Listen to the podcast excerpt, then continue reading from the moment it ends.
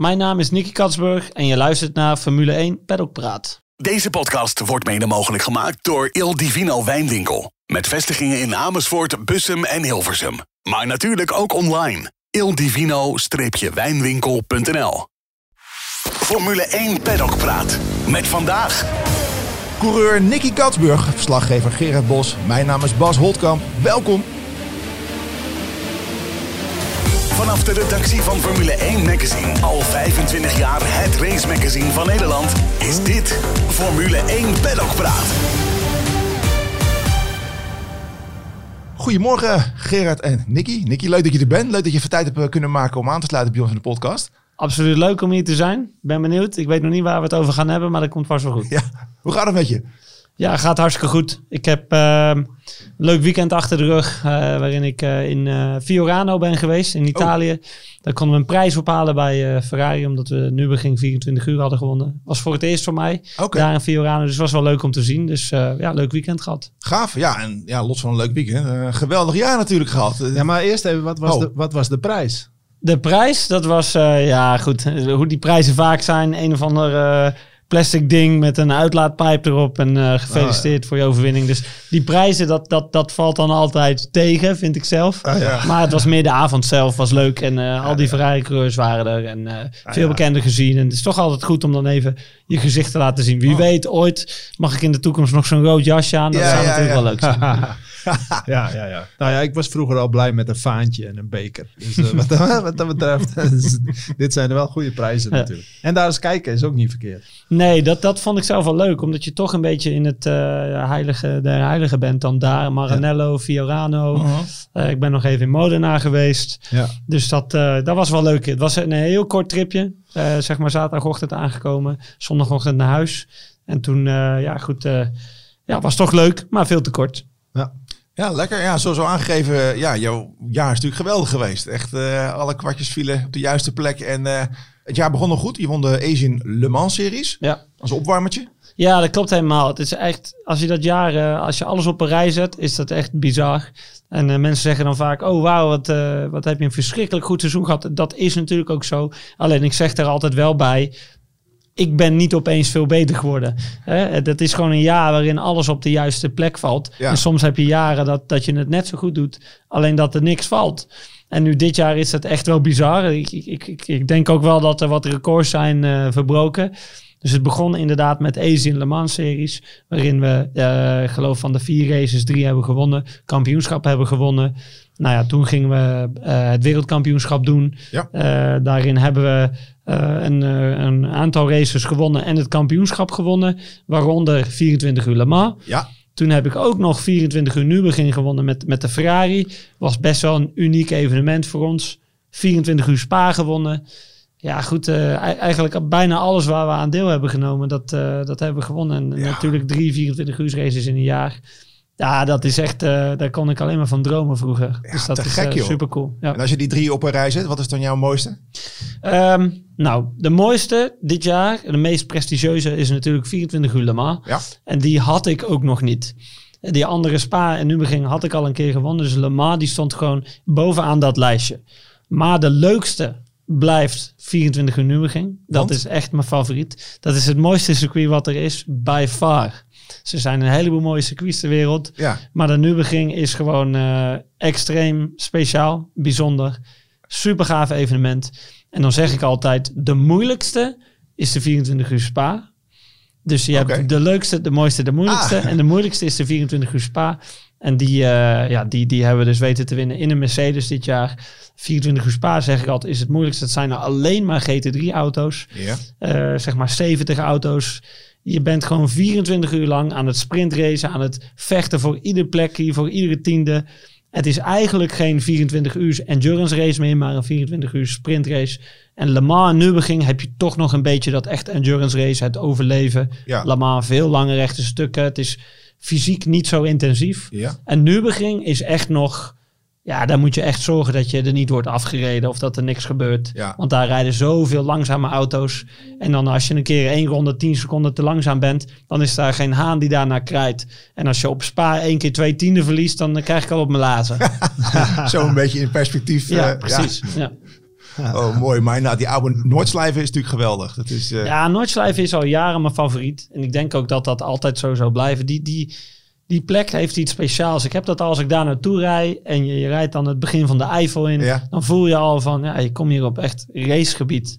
En uh, zoveel autoliefhebbers daar. En het is gewoon, uh, die hele plek ademt autosport. Uh, al de restaurants daar, dat is gewoon één grote, dat zijn wat lijkt een soort van autosportmuseums. en dan ja, dat, dat circuit is gewoon zo ontzettend gaaf. Heel veel hoge snelheidsbochten. Ja, veiligheid is natuurlijk een, een item. Ja. Alleen dat maakt het juist zo bijzonder als het dan heel goed gaat. Mm je hebt bijvoorbeeld op Spa heb je Eau Rouge, die kennen we allemaal. Ja. Alleen da daar is soort van de, de moeilijkheidsgraad wordt aan weggehaald. Omdat als je te wijd gaat, nou, dan ga je rechtdoor en dan is er niks aan de hand. Op de Nürburgring kom je iedere bocht maar één keer in de acht minuten tegen. En dan moet je heel langzaam de limiet zoeken. ja. Heel langzaam moet je steeds iets harder. Want als je eraf gaat, dan is het allemaal voorbij. Ja. Dan, is, dan is het klaar. Ja. Dus dat maakt die plek zo bijzonder, zo moeilijk eigenlijk. Dus dan is het een soort van extra rewarding als je dan, als je dan daar een race weet te winnen. Ja, ja want het is veel onvergeeflijker hè? Absoluut. Ik bedoel, eh, wat ik al zei, in Spa, daar heb je overal uitloop. En veiligheid is natuurlijk heel belangrijk. Alleen die ouderwetse circuits, dat voelt toch het, het, het gaafst dan als het daar goed gaat. En ja, nu begin, als je uit de auto komt, dan zit je soort van nog een klein beetje na te trillen. Omdat je gewoon, uh, ja, je moet, je moet er echt voor gaan. En het is echt spannend. Het is een beetje vergelijkbaar met een stratencircuit. Mm Daar heb je dat ook. Ja, ja. gewoon weinig run-off uh, marges. het is gewoon, ja. Je weet het, als ik nu even uh, zeg maar een metertje me vergis of uh, een paar centimeter me vergis, ja. dan is het voorbij. En vooral natuurlijk in zo'n lange race is het natuurlijk lastig om zo lang je focus te kunnen houden. zeker. En dan heb je het weer in de Eifel. Ja, dat is altijd... Je hebt daar natuurlijk echt dat het op één plek kan regenen. Ja. Op de andere plek niet. Dus heel vaak, terwijl je eigenlijk naar regenbanden wil, heeft dat geen zin. Omdat 75% van de baan nog droog is. Dus dan moet je op slicks blijven rijden. Maar dat betekent wel dat je die, die meters waarin het nat is, die moet je echt overleven. Dus het is, soms is het ook wel echt eng daar. Ja, dat uh, ja. ja. kan me voorstellen. intimiderend. Ja. Ja. Ja, ja. Maar uh, als je ziet hoeveel die gewonnen heeft. Hè? We hebben het heel veel natuurlijk als Formule 1 magazine ook logisch over Max. Max Verstappen van de GT-racerij. Nou, daar zit hij de Max Verstappen. Ja, dat is, dat is gewoon een beetje jouw, jouw geuzennaam geworden dit jaar, toch? Als het een Ja, goed. Het is, het is, ik heb dat meerdere keren uh, gelezen, inderdaad. Uh, gekscherend uh, noemen ze hem al The Other Dutch Guy. dus het gaat natuurlijk altijd over Max. Maar goed, als je dat aan mij vraagt... Max en ik, dat, dat kun je niet vergelijken. Dat zou niet eerlijk zijn ten opzichte van Max. Want wat Max doet, is echt van buiten categorie. Dat is uitzonderlijk. En dat zeg ik niet omdat ik Nederlander ben en hij is Nederlander. Ik ben echt fan van hem. Hmm. Omdat wat hij doet, is, dat is echt een genot om naar te kijken. Dus uh, dat vergelijk kun je niet maken. Oké, we hebben allebei uh, hele goede resultaten. Alleen hij doet dat op het aller, aller, allerhoogste niveau veel beter dan iedereen. Dus dat, dat is veel knapper. Ja, dan vind ik het wel dat hij mooi op zich, bescheidenheid zie je de mens. Maar dan moet je jezelf ook niet tekort doen natuurlijk. Hè? Want wat je hebt gepresteerd, ik, ik bedoel, binnen de GT-racerij zou iedereen dat graag willen, willen hebben natuurlijk. Net zoals in de Formule 1 iedereen graag het palmares van Max zou willen hebben. Dus ik denk dat, dat je ook niet mag onderschatten wat je zelf hebt laten zien. Nee, kijk... Eh, ik zeg altijd van uh, je moet alle kansen krijgen. Maar natuurlijk moet je die kansen dan ook wel pakken. Ja. Zo, zo simpel is het. Alleen in, in mijn geval uh, ben je ook afhankelijk van teamgenoten, balance of performance. Mm er zijn allemaal dingen die op de juiste plek moeten vallen. En uh, natuurlijk moet je dan als rijder zijnde een goede job doen. Alleen ik blijf erbij. Ik, ik vind dat je dat vergelijkt met Formule 1. Dat is toch net iets anders. En absoluut is het niveau bij ons ook heel hoog. Alleen ja, Max Verstappen is simpelweg gewoon een betere coureur. Helaas, ja. weet je, dat, dat is moeilijk om toe te geven. Dat, vroeger had ik dat nooit toegegeven. Want toen was Nicky Katsburg de beste autocoureur ooit in mijn hoofd. Alleen, ik heb altijd zoiets van, als je wat volwassener wordt, dan moet je realistisch zijn. En dan moet je, uh, moet je dat inzien. En, en, uh, en zodra je dat hebt gedaan, dan kun je echt gaan, gaan werken aan je carrière. Ja. Als, ik, als ik zelf terugkijk, daar, dat heeft mij heel lang geduurd. En ik kon, het, ik kon dat nooit accepteren dat het wel eens aan mij zou liggen. Ik gaf dan de schuld aan het team of teamgenoten of de auto. Materiaal, precies. Materiaal. En het is nooit mijn schuld en altijd de schuld van iemand anders.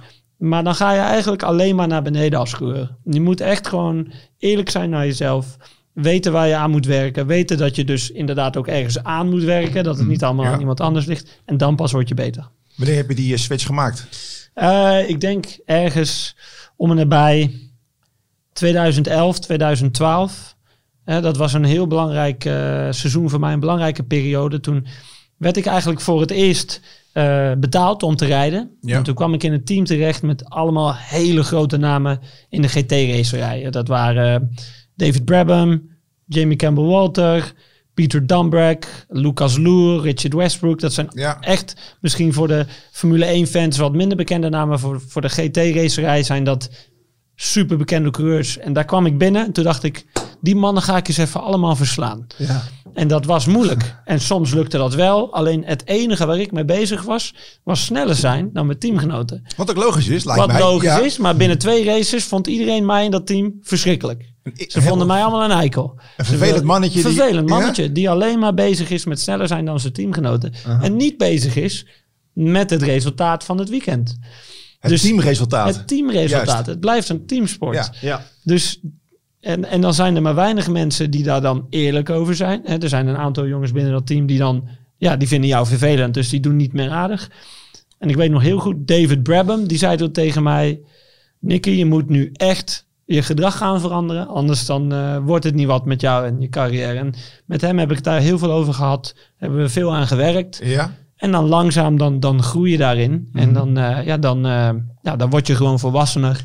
En nu door de jaren heen kom ik nu die nieuwe jonge jongens tegen. Ja, ik ben 35 en dan komt er een, eh, dit jaar had ik een teamgenoot van 22. En nu kan ik diegene zijn die zegt van hey. In die vaderlijke rol van hey, pak ja, even Let daar even op, je bent vervelend bezig nu. Ja. En uh, ja, dat is hartstikke leuk. Ja, maar kwam denk ik ook wel dat iemand als een Bremham, best wel een grote naam natuurlijk, jou toespreekt. Dan komt het natuurlijk meer binnen dan dat een, een teambaas dat zegt bijvoorbeeld. Absoluut, ja. ik was daar natuurlijk... Uh, enorm van onder de indruk. Ja. Dat is iemand die je, die je respecteert. En dan uh, neem je dat ook aan voor waar. En ik denk dat, dat dat een beetje de periode was dat ik ook oud genoeg werd. Of volwassen genoeg om dat, uh, om dat dan te realiseren. En dat, dat komt natuurlijk voor sommige rijders veel eerder. Ja. Voor sommige rijders komt het helemaal nooit. maar dat, uh, ja. ja, ik heb soms nu... Ik had dit jaar een teamgenoot, wat ik net al zei, van 22. En die is extreem volwassen al voor zijn leeftijd. En dat, ja, sommige jongens hebben dat wat eerder. Ja. Maar goed, dat moment dat hij jou toesprak, was het dan meteen? Of had je nog wel een paar weken of maanden nodig om te denken van, nou... Nee, ja, in het begin dacht ik van, uh, doe, jij, doe jij eens even normaal. Want uh, ik moet hier natuurlijk, ja, ik moet me bewijzen. Ja. Ik moet snel zijn. En daar valt ook wel wat voor te zeggen. Hè. Je, je moet ook, je kunt niet altijd maar aan de kant voor iemand. Je wilt laten zien van, nou, ik, ik, ik ben het waard. Hè. Jullie moeten mij gaan betalen. En ik, uh, ik wil niet meer die rijder zijn die het budget mee moet nemen. Dus dan moet je ook wel ergens uh, vervelend zijn. En, en, dat is een heel dun lijntje van hoe ga ik daar nou uh, goed mee om. Ja. ja. Goed, het is allemaal goed gekomen. Het is allemaal goed gekomen, ja. Het is hier een fantastisch jaar. Ja. volgend jaar, ja, je gaat de weg verlaten. Je gaat naar de IMSA. Ja. Van waar die overstap? Uh, die overstap is eigenlijk uh, niet helemaal aan mij. Uh, ik ben fabriekscoureur voor, voor Corvette. Ja. En ik wist dat al, dat ik één jaar weg zou doen. En daarna het, het IMSA-kampioenschap. Um, ja, dat is voor hun eigenlijk het meest belangrijke kampioenschap. Volledig in Amerika. Dat is ook de enige plek waar ze met een volledige pro-line-up um, zullen gaan racen. En dat is ook eigenlijk de plek waar ik wilde zijn. Omdat ik nog nooit een volledig seizoen IMSA heb gedaan. Ja. En er zijn dus een aantal circuits in Amerika die ik nog helemaal niet heb gereden. Terwijl ik, als je de rest van de wereld bekijkt, eigenlijk overal wel ben geweest. Maar daar zitten nog een paar uh, ja, onontdekte... Ja, een paar hele ja, bekende circuits. Uh, Road America, uh, eh, VIR. En er zijn echt plekken die, die, die heel bekend zijn, maar ik nog niet ben geweest. Dus ah, dat, dat is wel tof. is iets waar ik heel erg naar uitkijk. Ja. ja. Dat is toch ook weer een mooie uitdaging. Zeker, een hele mooie uitdaging. Want dat zijn dus circuits die een klein beetje lijken op de Noordslijven. Ja. Uh, echt ouderwets. Daarom vinden de meeste rijders het racen in Amerika ook echt heel leuk. Ja. En ja, dat, uh, dat maakt het wel een mooie uitdaging. Maar wel een goed moment ook. Want zo'n seizoen als dit krijg je ook niet snel nog een keer. Dus wat valt er dan? Hè? Als je nog hetzelfde seizoen zou hebben, wat valt er dan nog te winnen? Ja, nee, ja, inderdaad. Voor mij is het heel leuk om uh, natuurlijk uh, IMSA-kampioen aan het lijstje toe te voegen. Dat zou ik heel, heel cool vinden. Ja. Um, nou, Daytona en Sebring, die heb ik al eens gewonnen. Maar Petit Le Mans, dat is ook een beetje zo'n uh, klassieker. Die heb ik nog niet gewonnen. En ook geen IMSA-kampioenschap. Dus dat, dat is zeker het doel. Ja, gaaf. Nou, uh, onze columnist uh, Jeroen Blekemolen schrijft ook geregeld aan hier. En die is ook helemaal vol lof over de circuits in Amerika. Zeg, ja, dat is gewoon echt old school, gaaf. En, uh, ja, ja, Echte, echte racers. Absoluut. Ja, Jeroen die rijdt daar natuurlijk al jaren. Ja. is wel leuk. Jeroen is eigenlijk altijd een beetje mijn voorbeeld geweest. En Jeroen heeft mij ook ooit, ik geloof 2016, heeft hij mij een soort van Amerika binnengeloodst. -huh. En toen heb ik al eens wat races in het IMSA gedaan. Um, dus ja, goed, Jeroen en ik delen die mening over, uh, over Amerika. En ik, ik denk eigenlijk de meeste coureurs. Ja, daarom. Je ja. hoort het vaker ja. inderdaad. Ja. Leuk. Ja, en uh, thuis ben je het niet alleen uh, in het racewereldje beland geraakt. Maar jouw vriendin komt ook uit de racerij. Ja, dat klopt. Inderdaad. Mijn vriendin die, ja, die is ook werkzaam in de autosport. Daar heb ik haar leren kennen. Ja. Ze heeft geloof ik een jaar of zeven bij Walkenhorst Motorsport dat is een team uh, die, die voornamelijk met BMW uh, GT3-auto's uh, ja. racen. Dus ja, die hebben allerlei endurance events gedaan. 24 uur Spa ook gewonnen. Ze hebben DTM gedaan. Intercontinental GT hebben we gewonnen met dat team. En daar, ja, daar was zij werkzaam. teamcoördinatie, teammanagement. Ja. En nu is ze sinds vorig jaar teammanager bij Van Amersfoort Racing in de Formule 3.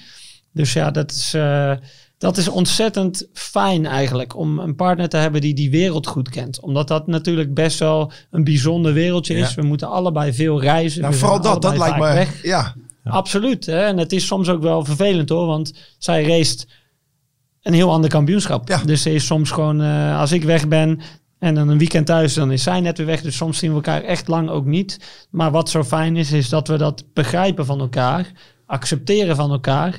En je weet ook wat iemand aan het doen is. Je, hebt, je hoeft niet zorgen te maken van, nou, eh, waar is ze nou eigenlijk dat hele weekend? Want ik weet, ze is op circuit, die dagen zijn lang. Je moet soms dingen doen waar je geen zin in hebt. Dus, dus, dus dat maakt het wel makkelijk, ja. Dat is wel, wel leuk om nog even te vertellen. Want dat weten de mensen misschien niet allemaal. Maar ik heb, eh, ik heb Nicky en zijn vriendin geïnterviewd eerder dit jaar. En daar zag je dus ook dit, terwijl ik naar hun zat te luisteren, weet je wel, dan ging ik ook dit soort vragen stellen. Zo van, ja, beide uit de racerij en zo. En dan gingen ze gewoon, en misschien had je dat zelf niet eens door, misschien ook wel. Maar dan gingen ze gewoon met elkaar in gesprek over hoe goed die combinatie... Ja, want kijk, als ik dan dit en dit, dan doe jij, ja nee, dat klopt. En kijk, andersom werkt het natuurlijk ook zo. En ik zat erbij en ik luisterde daarnaar en ik dacht van, ja, dit is inderdaad een perfect match op deze manier hoor. Twee van die mensen uit de autosportwereld die elkaar precies begrijpen en aanvullen. Dus het klopt helemaal wat, wat, wat hij hier hier verteld. Daar was ik, eh, was ik getuige, getuige van. Ja, nou, mooi, leuk. Dat is wel bijzonder hoor. Dat, dat, moet je, dat, dat is ook moeilijk voor te stellen, denk ik, voor iemand die niet in de racerij zit. Wat voor leven je dan hebt. Nou ja, je hoort wel eens uh, van teamgenoten, hè, die hebben dan geen vriendin of die mhm. zijn daarna op zoek. Ja. En als die dan moeten gaan uh, uh, vertellen van nou, ik ben de helft van het jaar in het buitenland. Ja. En dan van de ene stad naar de andere stad en ik ben hier en daar met die mensen. Dan zijn er maar weinig mensen die dat ja, graag willen of die dat accepteren. En dan is dat best wel, wel moeilijk. En in ons geval ja, maakt dat dat gewoon, gewoon makkelijk. Soms uh, betekent dat wel dat je leven voor 99% autosport is, ook thuis. Mhm. Um, en natuurlijk is het ook fijn om momenten te hebben om gewoon even helemaal niet over autosport te hebben. Maar over het algemeen merk ik toch dat het toch 9 van de 10 keer wel daarover gaat. En we kunnen elkaar natuurlijk mooi aanvullen. Het is natuurlijk ook een gedeelde passie. Ja, hè? gedeelde passie. Het is en meer dan werk alleen. Ja, ja, maar zeker. Zo is dat ook. Ja. En we kunnen elkaar, ik kan haar het perspectief geven van, van de rijder. En zij kan mij vanuit het management vertellen van nou, nu moet je eens ophouden. Want voor het management is het heel vervelend als jij dit of dat doet. En andersom. Dus dat is een mooie, mooie aanvulling. Ja. Nou, één, één dingetje nog daarover dan. Uh, en, uh, en dan moet je me maar corrigeren als ik het verkeerd heb. Maar in het begin uh, mochten jullie elkaar eerst niet zo, toch? ja, ja, dat klopt inderdaad. Ja, ik weet nog, weet nog heel goed. Zij is behoorlijk direct. En ze heeft natuurlijk altijd met die vervelende autocoureurs te maken. Dus dat was in het begin, ja, botste dat een beetje. Maar ja, langzaam is dat wel goed gekomen. Zo zie je maar weer. Liefde overwint alles. Ja, ja, ja. We gaan even naar een aantal stellingen. Uh, elke stelling mag je eens of oneens uh, antwoorden en uh, kunnen we later nog op terugkomen. De eerste stelling. Dit record van Max Verstappen is nog niks. Hij gaat er volgend jaar minimaal 20 winnen. Oneens. ja, oneens. Dat okay. is te veel. De tweede. Wederom lukt het Leclerc niet om Verstappen te passeren bij de start. Hij is gewoon te lief voor de Formule 1. Eens. Oneens. De derde stelling. De Rolex van teamgenoot Ben Keating, Keating is mooier dan de trofee zelf voor Le Mans. Eens. ja, oké. Ja, die moet je wel even uitleggen. Ja, oké. Zometeen. De vierde stelling. We hebben de limiet bereikt van het aantal races in de F1. Volgend jaar gaat het gewoon te zwaar worden voor de teams en de coureurs. Eens. Ja, eens. En de laatste stelling. Als Max Verstappen overstapt naar de Endurance, dan rijdt hij ook daar iedereen zoek. Eens. Nou, dat is, wie ben ik om daar iets tegen in te brengen? Dus eh, ja. Oké. Nou, hier is nog even het record van Max Verstappen. Volgend jaar 20 races. Ja, het zou zomaar kunnen. Ik bedoel, Ja, maar dat, is, dat, kan bijna niet. De kans is veel groter dat het niet nog een keer lukt natuurlijk. Dus in theorie, dat moet, dat moet, toch, moet hij weer zo'n seizoen hebben. En dan moet die auto weer zo dominant. En dan moet, moet hij zelf ook weer zo dominant kunnen zijn. En dat een van die dingen kan wel. Maar dat alles ook weer op zijn plaats valt. Ja, eh, ja het is niet uitgesloten, maar het kan bijna niet beter dan dit. Maar dat riepen we vorig jaar ook. Zo, Ja. zo eerlijk moet ik ook weer zijn. Maar ja, Ja, maar nee, ik ben het wel met je eens hoor. Eh, Vorig jaar riepen we dat ook. Maar daar zat nog wel wat ruimte in. Hmm. En nu is er gewoon nul ruimte. Ik bedoel, dit, dit Ja. kan eigenlijk niet beter. Hè? We gisteren natuurlijk eh eh, duizend eh, drie rondjes heeft hij dus aan de Ja. leiding gelegen. Ja, Dat, is, dat is wel echt, echt bizar. En ik, ik, ik denk niet dat hij het niet kan. Maar ik denk dat het gewoon statistisch gezien eh, de kans heel, heel klein is. ja. Ja. Maar ja, aan de andere kant, hij won weer met 17 seconden marge. Die auto heeft al geen upgrade gehad sinds de zomer volgens mij. ja. Ja, ik Ja. ben bang dat ze volgend jaar misschien nog wel weer een betere auto hebben. Ja. Ja. Ehm, de volgende. Leclerc is te lief voor de Formule 1. Jij zei eens. Ja, ik vind te lief voor de Formule 1 is misschien wat te, te, te veel omvattend. Ja. Te lief in die situaties, absoluut. Gisteren had hij er twee eigenlijk. Ja. De eerste bocht en eh, ik geloof bocht vijf, hè, na de eerste DRS-zone. Is die veel te lief? Max had dat nooit laten gebeuren. Max had hem ertussen gezet en die was er voorbij geweest. En Leclerc, nou misschien was hij meer bezig met het constructeurskampioenschap en zijn vierde plaats dan met het inhalen van Max. Maar dan denk ik, kom op zeg. Nu Ja. moet je hem toch pakken. Doe nou gewoon wat Max altijd doet. Dat is net iets te laat remmen. De bocht eigenlijk niet halen. Waardoor diegene aan de buitenkant sowieso de bocht niet haalt. Ja. En hij was te lief. Hij gaf Max te veel ruimte. Ja, Max die, eh, die gaat dat dan absoluut benutten. Ja, we zagen natuurlijk in Vegas, ook in Austin. Het is eh, keer op keer. Keer op keer ja, Ja. Is, hij dan, eh, is hij dan te lief. En, en ja, het is dan misschien verstandig. Maar Max lukt het ook. En die komt ermee weg met Ja. die inhaalacties. Dus ik denk van wees, wees iets agressiever. En dan ja, had hij wellicht wat langer voor Max kunnen zitten. Was het weer wat interessanter geweest allemaal.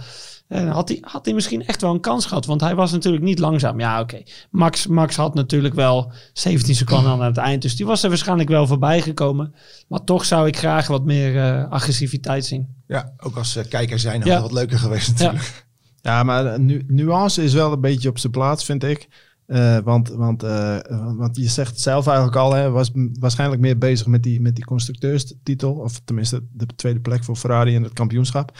Ik denk dat het wel een hele grote rol heeft gespeeld. Als hij niks te verliezen had gehad, dan had hij dat misschien wel anders gedaan. Ehm, eh, ik denk ook dat als je bijvoorbeeld naar Las Vegas kijkt, hoe hij dan eh Perez nog verschalkt. Eh, weet je, als hij echt te lief was, had hij daar ook wel kunnen tekenen voor, voor Ja. andere plek. Dus, ehm, en, en laten we ook eerlijk zijn, eh, Leclerc die heeft natuurlijk ook wel wat foutjes gemaakt dit seizoen. Ehm stel je voor, hij probeert het, hij eh, vliegt eraf. eh, Ferrari grijpt daardoor naast de tweede plek. Dan zegt iedereen van ja, zie je wel, hij kan het druk niet aan en, enzovoort enzovoort. Ja. Dus ik vond het eigenlijk niet zozeer dat hij te lief is, maar ik vond het eigenlijk wel eh, verstandig, eh, zoals hij... eh, Ja, ik vind het eigenlijk, je maakt een heel goed punt. Je, je hebt me wel een je. beetje overtuigd eigenlijk. dank je. Alleen, alleen ja, ik heb dan zoiets van tweede plek in het constructeurskampioenschap, P4 in het, in, in het rijderskampioenschap. Daar is hij niet zo heel erg mee bezig, denk ik. Hè? Ik, ik, ik denk dat toch een overwinning voor hem Ja, zou natuurlijk een droom zijn. Maar ik denk, ook zo. wat jij zegt, hij is realistisch genoeg om te weten van, nou, dat gaat misschien niet lukken. Als ik nu weer een fout maak, dan eh, ben ik echt een pineut. Dus maar hij... misschien moeten we wel zeggen, ehm, ja. hij, is, hij, is, hij is daar heel erg slim mee omgegaan. Hij heeft geleerd wat jij eh, vroeger hebt geleerd, namelijk dat het teambelang...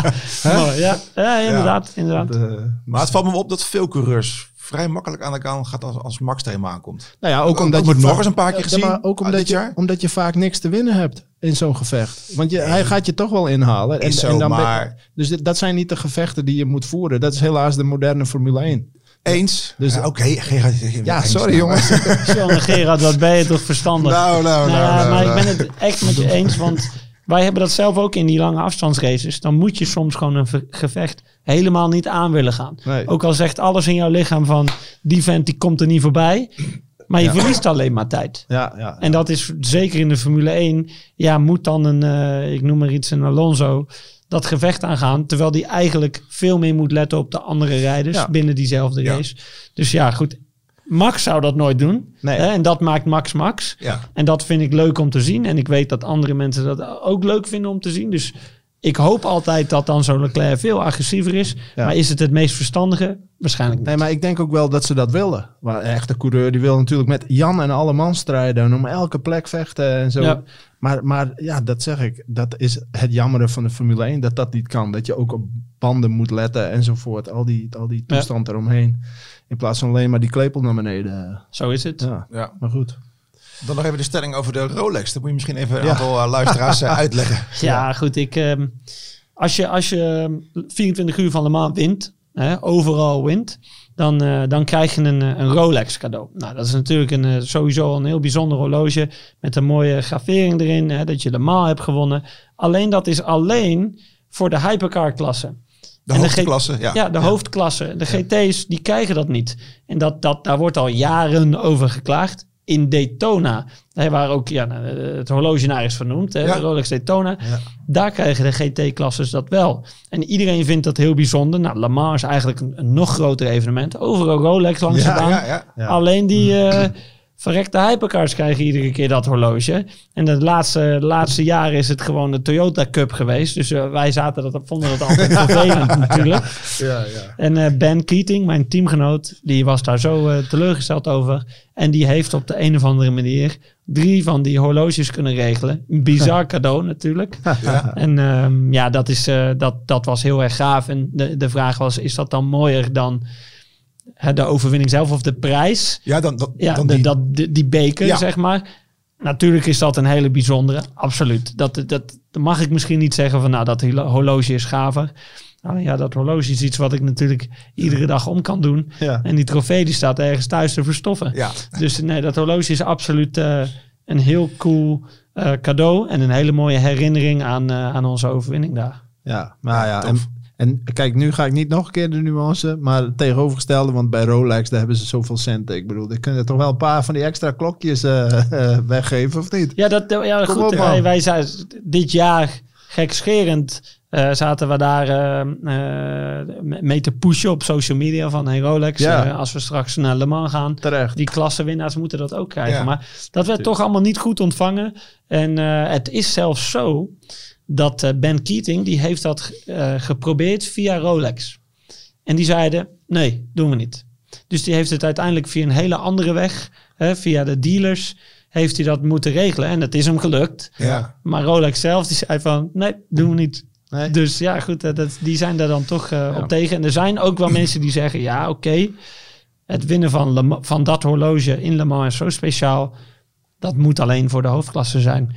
Ik ben het er totaal niet mee eens. Want soms is het niveau in de andere klasses hoger ja, dan spannender in, strijd. spannender ja. dan, dan in uh, hypercar. Ja. En nu is het dit jaar begint dat wel veel meer weer terug te komen. Alleen het is jarenlang echt gewoon ja, de ene Toyota tegen de andere Toyota. Is, We kunnen gewoon van tevoren afspreken. Nou, dit jaar krijg jij het horloge. ja. dat is natuurlijk zonde. Ja. Wat zei je tegen Rolex? Het is tijd voor verandering. nou, ik heb helaas geen directe lijn met Rolex. Maar uh, nou ja, goed, het is uh, buiten dat gewoon een ontzettend cool cadeau van Ben. Ja, natuurlijk, uh, die, dat. die is zo gek als een deur dat hij dat heeft gedaan. Maar ja, uh, ja. hartstikke leuk. Ja. ja, zo is het. En dan de laatste stelling nog uh, ja, over Max Verstappen. Als hij de overstap maakt naar uh, endurance, mocht hij dat ooit doen, dan zeg je, oh, nou, dan gaat hij ook daar. Uh... Ja, ik denk het wel. Of ik ben bang van wel. Om ben het maar te zeggen. ik heb met Max best wel wat ook op de simulator wat, wat geoefend, getraind. En ook daar is die buitencategorie.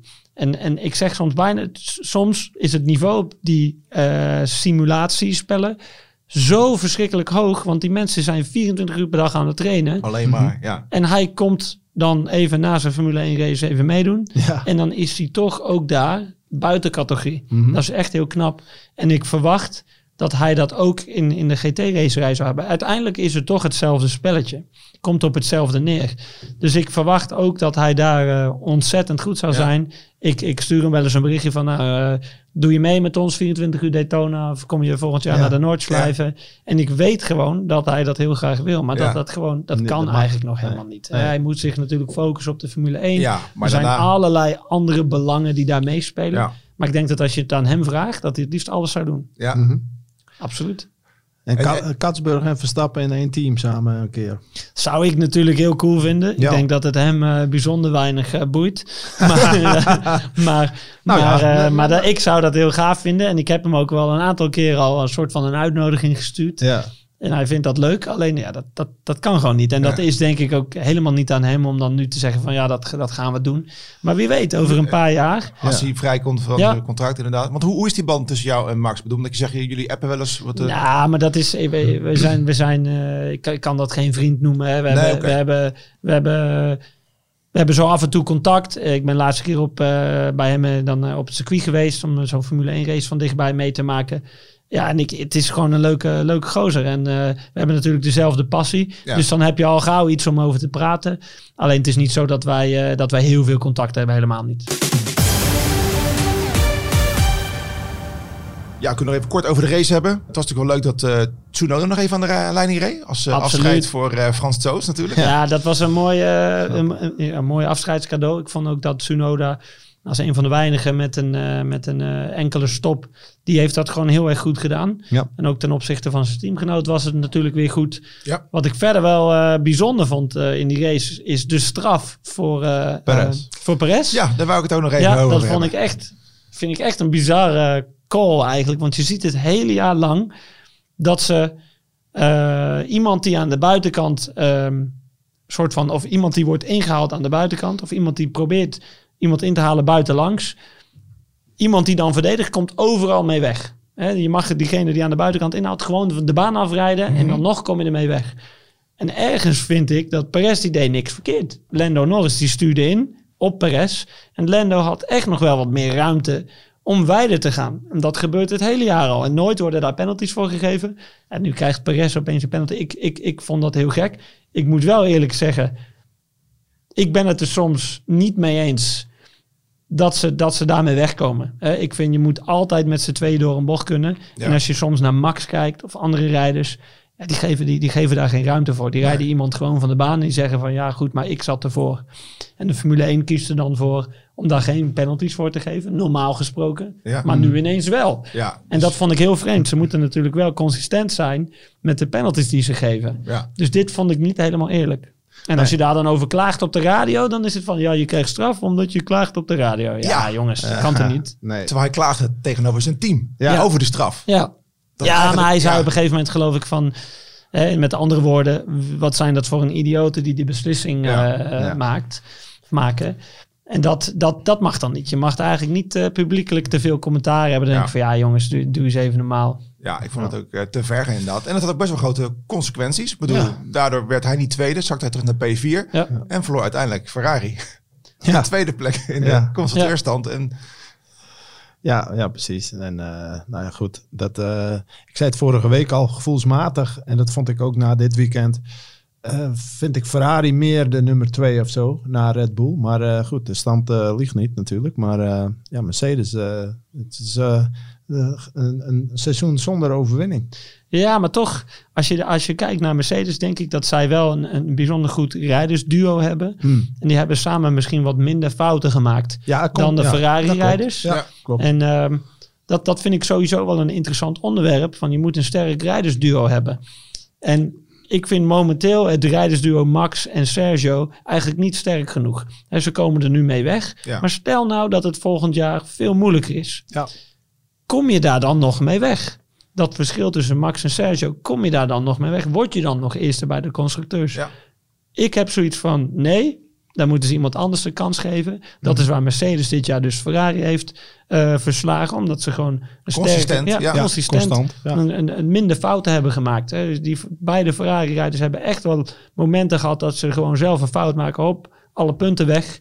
En dat, dat wordt misschien ook voor Red Bull toch wel belangrijker nu uh, in de toekomst. Ja. Ja, zou jij Perez vervangen? Ik zou Perez uh, vervangen. Ja, het, is natuurlijk heel makkelijk om dat nu hier ja, te zeggen van oh, die Perez. Maar dat mag, dat mag in een podcast. Ja, dat mag in een podcast, alleen ik heb zoiets, we hebben het over de Formule 1. Er zijn daar 20 eh, rijders, hè, zeg ik dat goed? Ja, 20, ja, 20, ja. 20 rijders, dat moeten de beste rijders ter wereld zijn. Ja. Perez die zit daar al zo lang. En om nou te zeggen van, nou, die, die rijdt daar de sterren van de hemel, denk ik niet. Geef nou toch eens de kans aan die jonge rijders. Waarom altijd voor veilig kiezen? We hebben toch aan Max kunnen zien dat als je voor niet veilig kiest, dat dat er wel eens heel mooi kan uitpakken. Neem een Liam Lawson. Uh, geef Tsunoda een kans. Laat eens kijken hoe die jongens gaan. Dan denk ik, Perez, hartstikke goed. Uh, maakt weinig fouten. Maar hij is wel veel te, langzaam, veel te langzaam ten opzichte van Max. Dus geef dat maar eens een kans aan die jongens. Zo, zo, zit ik daar wel echt in. En dan, dan, zeggen mensen wel eens van... oh, wat is dat toch makkelijk. Jij hebt zelf ook niet de Formule 1 gehaald. Ja, goed, dat vind ik echt een non-argument. Ik kan nog steeds iets van Perez vinden. Ja, ja. tuurlijk, ja. Nou, wel grappig, want de laatste hier Christian Albers, die zou ook, die, die zou Tsunoda ook daar neer, neerzetten. En een tijdje geleden hadden we Frits van Amersfoort, die zei, ik durf het wel aan met Liam Lawson. Ja. ja. ja. dat zijn dan een beetje de, de voor de hand liggende keuzes. Hè? Wij zien al jaren dat eigenlijk de kampioen van de Formule 2 niet zo, uh, niet zo doorgroeit wat we afgelopen vrijdag zagen in die vrije training, die Drugovic, ja. die, reed, die reed echt wel heel goed. Die reed eigenlijk de sterren van de hemel. Die was sneller dan Stroll. Dan denk ik van zo'n jongen moet toch gewoon direct in de Formule ja, 1. Het is zo zonde. Dan word je kampioen in de F2 en dan word je een reserverijder. En dan volgend jaar nog een keer reserverijder. Ja, dan denk ik van waar gaat dat over? Ja, maar als je dan ook bijvoorbeeld Haas weer ziet, hoe die dan het seizoen weer afsluit en Hulkenberg en Magnussen, dat is Alle respect, allemaal. En dan denk je van het is toch mooi geweest, maar dan moeten we nog een seizoen met die lui. En, en, weer geen Drukovic of weer geen nee, daarom, Dat is toch zonde? Dat is toch... Vind ik ook zonde. En uh, ja, je moet dan altijd voorzichtig zijn dat je niet overkomt als iemand die alleen maar aan de zijlijn loopt te roepen van die jongens zijn niet goed genoeg. Ik ken Kevin Magnussen een beetje, fantastisch leuke jongen. Alleen dan denk ik, we hebben het over de Formule 1. Ja, 20 beste rijders ter wereld. Hoort hij daar nog bij? Ik denk het niet. En dat is helemaal niet erg. We worden allemaal ouder. Ja. We moeten allemaal de nieuwe generatie een kans geven. Wees daar nou gewoon reëel in. Ja. En heeft het dan echt zo'n voordeel dat zo'n rijder wat meer ervaring heeft? Ik weet het niet. Ja is je bijna denken in zo'n uh, soort van systeem als met de voetbal. De twee slechtste vallen af en de twee van de lagere regionen stromen door. Of doe de één, weet ik het wel. Dat er een soort van ja. wisselelement in komt. Want nu ja, ik denk dat dat wel heel moeilijk is. Omdat je dan, als je bij het slechtste team rijdt, dan ben je al gauw, uh, gouden pineut natuurlijk. Ja, dat klopt. Alleen, kijk, eh, er wordt vaak gezegd ervaring en zo. Maar, maar op een gegeven moment is ervaring ook maar relatief. Hè? Qua, ik bedoel, niet qua... Dat, dat is er wel, bijvoorbeeld bij Magnus en Hulkenberg. En dat is ook een, uh, iets wat, zij dan, wat, wat dan in hun voordeel spreekt. Alleen in hoeverre betaalt dat zich uit in, in klinkende munt, in resultaat? Weet je, zou een Drukovic het, het met al zijn minder ervaring slechter doen dan Magnus of Hulkenberg in een Haas? Ik denk het niet. Denk het ook niet. Nee, absoluut. Dus dan is het toch een keer het proberen waard. Weet ja, je wel? zeker. Ja, ik weet nog heel goed. Het is zo conservatief. Toen Hulkenberg weer terugkwam, toen had ik echt zoiets van nee toch, niet weer. En dan zijn er heel veel mensen die mij corrigeren, die zeggen ja, maar Nico Hulkenberg, dat is wel echt een bijzonder talent. En dat geloof ik ook wel. Maar toch had ik liever dan iemand nieuw gezien. Want wie weet zit er weer iemand zoals Max tussen. Mhm. Er zijn echt wel jongens geweest die hele bijzondere dingen hebben laten zien. Geef dan zo'n nieuwe, uh, ja, ik val in herhaling, maar geef die jongens dan toch eens de kans. Ja, ja. ja want volgend jaar als uh, Sergeant ook blijft, blijft alles zoals het is. Ja, dat is op zich uh, vrij, uh, vrij bijzonder, uh, inderdaad. Daarom, en ik, en, en, nogmaals, ik bedoel, die ervaring is belangrijk, maar vervang dan op zijn minst één van tweeën. Weet je wel? Laat één ervaren jongen en één nieuweling. Weet je wel? Ja, ehm, maar goed, er spelen ook andere belangen een rol vaak, hè, zoals we weten. Ik bedoel, bij, bij Williams, uh, bij Sargent, die neemt ook wel wat, heeft ook wel wat centjes en zo. En, uh, en uh, bij Alfa met onze Chinese vriend, ja, die neemt ook een beste zak geld mee. Dus, ja, aan de andere kant, Sauber. we hebben het ook eerder over gehad, net als bij Haas, die ging natuurlijk wel de uh, het, eh, het, risico namen ze met uh, Mick Schumacher. Ja, die ja. reed ook een aantal blauwe auto's plat. Ja. Met de budgetcap. Dus dan kiezen ze toch weer voor ervaring. En dan... ja. ja, maar Magnus en Hulkenberg kunnen ook een auto plat rijden. Ja. Dan hoef je niet alle twee. Ze deden toen Mazepin. En die, die kon er sowieso geen hout van. Dat zag iedereen in de Formule 2 al. Dus dat sloeg helemaal nergens op. Dat, maar dat ging ook puur om de Russische uh, roebels. roebels ja. Maar, maar, maar dan, en dan had je Mazepin en Mick Schumacher. heb je twee nieuwe, twee jonge gasten. Maar doe dan gewoon één ervaren en één een, ehm, ja, een, een jongeling. Gaan we even over naar een aantal vragen van luisteraars die we binnengekregen.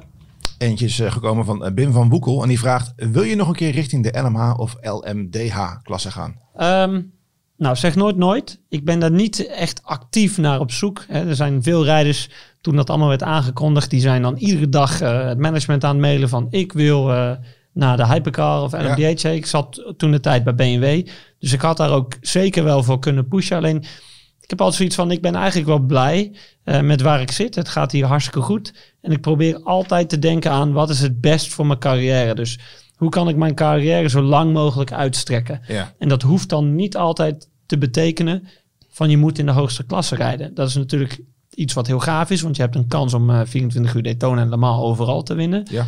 Maar het hoeft niet altijd veel leuker te zijn. En het hoeft ook niet te betekenen dat ik dan daar een veel beter contract heb of zo. Ja. Dus je moet daar goed over nadenken. Alleen ik denk dat als, als iemand mij nu de kans geeft van nou, uh, wil jij een volledig seizoen dat doen, dan is dat heel moeilijk om daar nee tegen te zeggen. Maar ik heb daar meerdere jongens van gesproken, die vinden die auto's eigenlijk heel erg moeilijk om mee te rijden. Niet zo leuk om mee te rijden. Okay. Dus die, dat is wel een overweging om te maken. Zeg nooit nooit. Ik, ben al wel, ik heb al wel wat gesprekken gehad, maar er is nog nooit iets geweest waarvan ik dacht van nou, dit is echt goed genoeg, dit gaan we doen. Ja. Helder. Nog een vraag binnen van uh, Sarah Verhulst. Met welke Nederlandse coureur zou je Le Mans willen rijden? Nou, net ook over. Max Schat. Ik weet niet of nog steeds dit het antwoord is of dat je nog iemand anders zou willen kiezen. Um, nou, daar moet ik eens even over nadenken. Ja, Max is natuurlijk het voor de hand liggende antwoord. Dat zou ontzettend gaaf zijn. Omdat daar gaat dan natuurlijk heel veel aandacht naartoe. En ik weet gewoon dat Max daar ontzettend snel zou zijn. Dus dat, dat zou een heel leuk verhaal zijn. Jeroen Blekenmode zou ik heel leuk vinden. Uh, dat is gewoon een specialist daar. En ik weet dat als ik met hem rij, dat de auto altijd terugkomt. Dat hij altijd snel genoeg is. en dat we altijd een kans hebben op de overwinning. En dat is uh, zo leuk aan zulke soort rijders. Ik denk dat de Nick uh, de Vries die heeft daar uh, ontzettend mooie dingen laten zien. Nou, misschien kan ik bij hem instappen in die hypercar. Ja. Bij, bij Toyota zijn uh, ontzettend veel Nederlandse mensen aanwezig. Die ik helaas nog nooit heb gesproken. Maar wie weet, uh, als ze luisteren, dan zet mij naast Nick in die auto. Het enige probleem is dus dat hij gewoon 30 kilo lichter is dan ik. Dus ik kan hem niet bijhouden. Maar goed, dat zou, dat zou zijn wel de voor de hand liggende namen. Ja. En nog een vraag binnen van Freek van Dam. Je was ooit fabriekscoureur bij BMW. Heb je geen spijt dat je daar bent vertrokken? Nu ze ook LMH en Wekker rijden. Nee, eigenlijk niet. En um, ik ben daar ook eigenlijk alleen maar volledig vertrokken omdat zij op een gegeven moment niet meer wilde dat ik uh, meerdere dingen deed. ik, ik heb al jaren eigenlijk, uh, maak ik een soort van mix ieder jaar tussen de toerwagens, tussen Corvette en BMW, ja. uh, Hyundai, Corvette en BMW. En daar worden wel eens grapjes over gemaakt van die Katsburg, die rijdt voor iedereen op hetzelfde moment. Maar dat is gewoon iets wat werkt voor mij. Hè? Want als er dan één ding wegvalt, dan heb ik nog wat anders. Dus dat is weer carrière technisch gezien, zakelijk gezien, vind ik dat altijd de beste keuze. Ja. Alleen BMW was heel stellig. We willen heel graag dat je bij ons blijft. We doen je een mooi aanbod, maar je mag geen andere dingen meer doen. En toen heb ik gezegd van nou, dat, dat, dat wil ik eigenlijk niet. Dan kies ik voor Corvette, waarin ik nog wel af en toe wat andere dingen mag doen. En uh, dat is eigenlijk de enige reden. Ik heb nog steeds een hele goede relatie met BMW. Ik heb natuurlijk ook begin van 2023 als niet-fabriekscoureur toch nog een kampioenschap met een BMW weten te winnen. Ja. Dus het is niet zo dat wij heel moeilijk uit elkaar zijn gegaan of zo. Dat was nou eenmaal uh, de betere keuze voor ons. Dus ik heb daar geen spijt van. Nou, helder. Dankjewel. Nou, heb je zelf nog een vraag of wil je dat wij die voor je gaan beantwoorden? Mail dan naar podcast.formule1.nl en wie weet krijg je het antwoord erop. Gerard, geef de bal even, speelt de bal naar jou, want uh, er komt weer een nieuw magazine uit deze week. En uh, wat kunnen de lezers allemaal verwachten? Ja, zeker. Een mooi nieuw magazine uh, waarin het vooral draait om het jaar van Max. wat niet heel, niet heel onverwacht zal zijn. Het seizoen zit erop. Het was natuurlijk zijn seizoen. we gaan elke race bij langs. we hebben het weekend van Max, het moment van Max. Dus alles komt nog eens even mooi in vogelvlucht voorbij. Ingezoomd op, op de wereldkampioen. Um, en we hebben ook een groot interview met hem. Met Max uh, Verstappen zelf. Um, niet zozeer over racen, ja, ook wel een beetje, maar vooral de menselijke kant en de andere zaken die er ook toe doen. Dat is ook uh, mooi, dat, dat kan mooi in zo'n interview. Kun je eens even de diepte ingaan. Um, voor de liefhebbers van beeld in plaats van woord is er ook genoeg leuks. Want we hebben bijvoorbeeld een grote poster van Max Verstappen, mooi voor de kids thuis aan de muur. Um, maar ook een mooie fotoreportage van onze huisfotograaf Peter van Egmond. De, hoe zag het jaar van Max eruit door zijn lens? En um, extra leuk, uh, en er is heus nog meer dan alleen maar over Verstappen. Maar extra leuk is ook het grote interview met Jos Verstappen. Want net zoals wij allen, blijft ook hij zich toch weer verbazen over hoe goed zijn zoon eigenlijk is. Hè. Hij kan het weten en toch blijft hij zich ook verbazen. Dus dat is altijd, altijd leuk. Um, verder, um, ik zei het al, is er nog veel meer reportages. Uh, en de terugblik op de Grand Prix van uh, Las Vegas en uh, Abu Dhabi. Um, we hebben ook nog een mooie F1 fotoquiz. Ik dacht een twintigtal vragen, zeg ik dat goed? correct. Twintigtal vragen voor de mensen, heel mooi. Heel leuk om even mee te doen. kun je ook leuke prijzen winnen. Zeker, ja, een hele mooie verzamelbox met twee miniatuurhelmen van Schubert. Ja, precies. Dus uh, komt dat zien. Het staat allemaal uh, in het blad. Um, uh, verder, verder hebben we nog een interview met Nico de Jong. Veel mensen kennen hem niet, maar dat is de grote man achter Verstappen.com.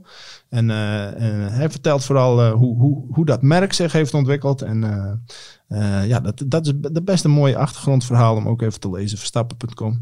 Ehm, dus, dus ja, dat alles en nog veel meer. mooie columns erin. En... Um, uh, donderdag in de winkel. Of, of, op, de, of, of, op de, of op de deur, maar ja, of in de brievenbus. Als je met Nico uh, praat, kun je dan vragen of er ook ruimte is voor een katsburg.com? Ja, nou, dat, uh, ik, volgens mij is hij een trouwe luisteraar, dus dan bij deze. ja, waar, waar, ik nog even op wilde inhaken, als dat kan. Ja, tuurlijk. Uh, je vertelde over Jos Verstappen, een mooi interview. Ja. Ik, ik vond dat zo ontzettend leuk om te zien. Ik was de gast bij Max in, in, in Budapest. Oh ja. En ik was daar een beetje met, met Jos dan, uh, zat ik, ja, die liet me alles zien en uh, waren we de sessies aan het bekijken. En ik vind het dan zo gaaf om te zien ja, hoe trots hij is. Hoe ook iedere keer dat weer uniek is voor hem en leuk om te zien. Ja. En um, ja, mensen hebben daar dan altijd een mening over. Ja, Jos Verstappen en dit dat. Maar dat, dat was zo ontzettend leuk om te zien. En hij, hij zat daar zo positief in ik vond het heel leuk om eens van dichtbij mee te maken. En dan, dan zie je Jos ook van een andere kant. Mhm. En uh, ja, stel je nou voor als vader zijn, dan, is dat toch het mooiste wat er is. en daar mag je dan toch ook iedere keer weer heel trots op zijn. Ja, en dat, uh, dat, dat vond ik bijzonder leuk om te zien toen. Ja, ja dat, nou, dat is herkenbaar. Je ziet altijd de trots. Gisteren ook over de ja. bordradio, dat nog eventjes in Nederlands toesprak. Uh, ja. Jeetje, Mark, je hebt duizend ronden aan de leiding gereden. Ja. Ongelooflijk. Dat was helemaal, uh, ja, was leuk om te horen. Ja, ja, ja, dat is leuk. Zeker. Normaal blikken we vooruit op uh, de komende race, maar het duurt nog 93 dagen geloof ik. Ja, 95, zoiets. Afhankelijk, afhankelijk van wanneer mensen de podcast luisteren. Ja, ja, oh, ja, ja, ja dat, is jouw redding hier. dus uh, een, een, dag of 90. Ja, om, om er nabij, nabij. Dat is toch sneller dan je denkt, hoor. Maar ook, ook, wel even lekker. Ja, nou, nee, ja, ja, we hadden het vorige week met Jeroen ook over. Dat is mooi nog. Daar kan Nicky nog wat over zeggen of het jammer is dat het nou ten einde is of niet. Ik, ik had er nog wel eentje willen hebben of zo, of twee, twee weekendjes, leuk. Ja, nou kijk, als kijker zijnde, dan heb ik het liefst het hele jaar door ieder weekend Formule 1. Hmm. Alleen, eh, ik denk dat we daar toch wel mee op moeten passen. Wij maken natuurlijk ook de andere kant eh, van de sport mee. Ik van heel dichtbij thuis. Ja. En dan zie je gewoon, het wordt echt te gek. En ik vond ook dat je dat in Las Vegas bijvoorbeeld al aan Max, ook aan de rijders, je kon dat aan Max goed merken. Je had er echt niet zoveel zin in. Die was er een beetje klaar mee. Een beetje knorrig. Ja, Hè, en je, al dat reizen heen en weer, heen en weer. Je ziet vaker dat de rijders wat ziek zijn. Ja. En dat gebeurt toch. Je zit iedere keer in het vliegtuig van de ene tijdzone naar de andere tijdzone. Ja. En, dan, en dan, dan heb je het nog maar over de rijders. Die monteurs. Ja. Die draaien. ik, ik zeg altijd, ik, ik snap die mensen niet hoor. Die, die moeten zo wild zijn van de sport. Want die maken dagen. Dat, dat gaat helemaal nergens over. ik, ik, die, ik zeg dan, die worden dan betaald voor acht uur, maar die maken 24 uur per dag.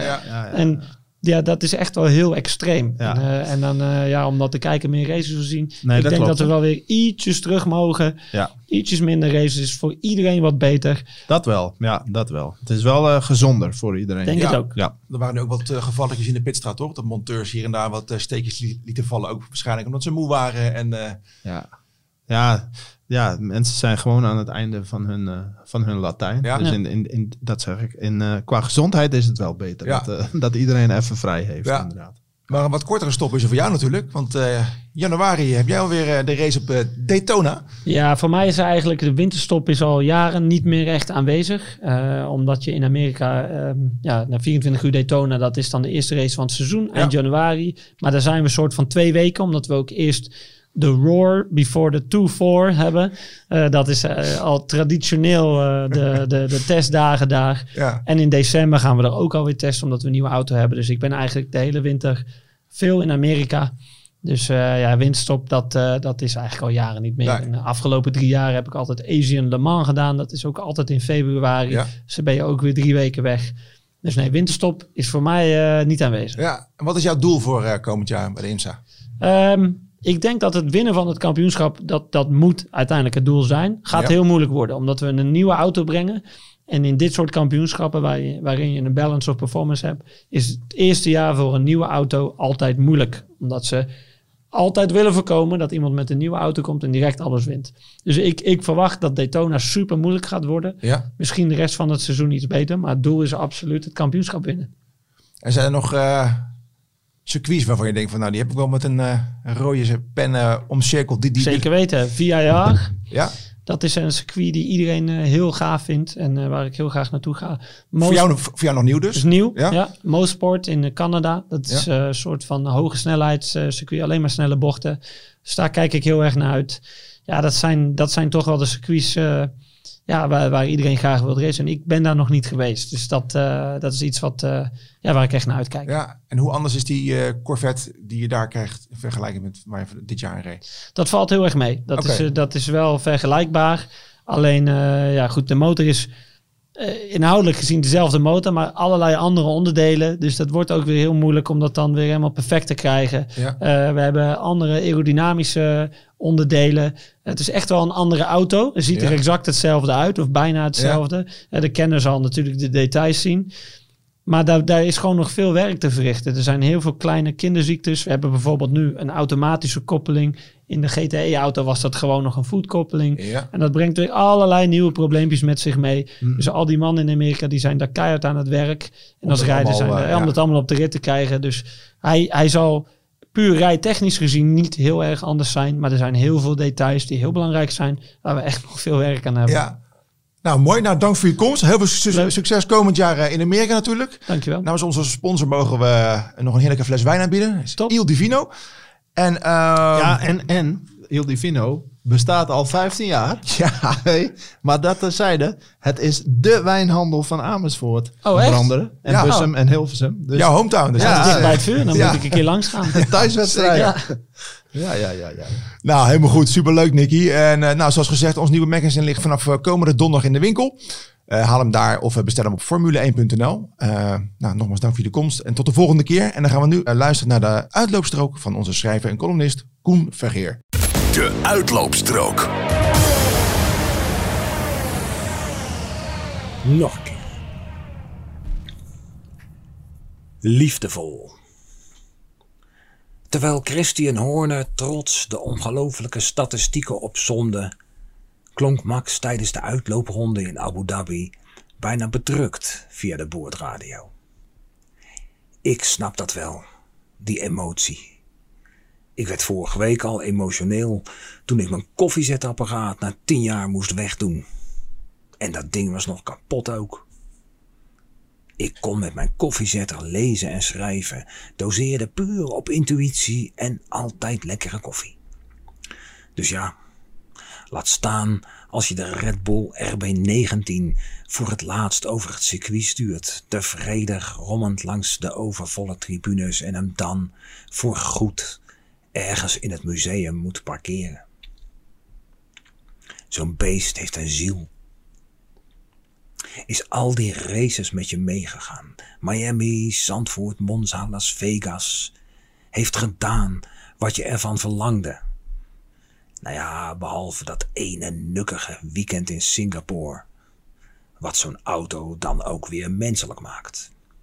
Such a lovely car verzuchtte Max in dat laatste rondje. Het hele jaar door zei hij dat het een genot was om met deze auto te rijden. En hier zit echt het geheim van 2023.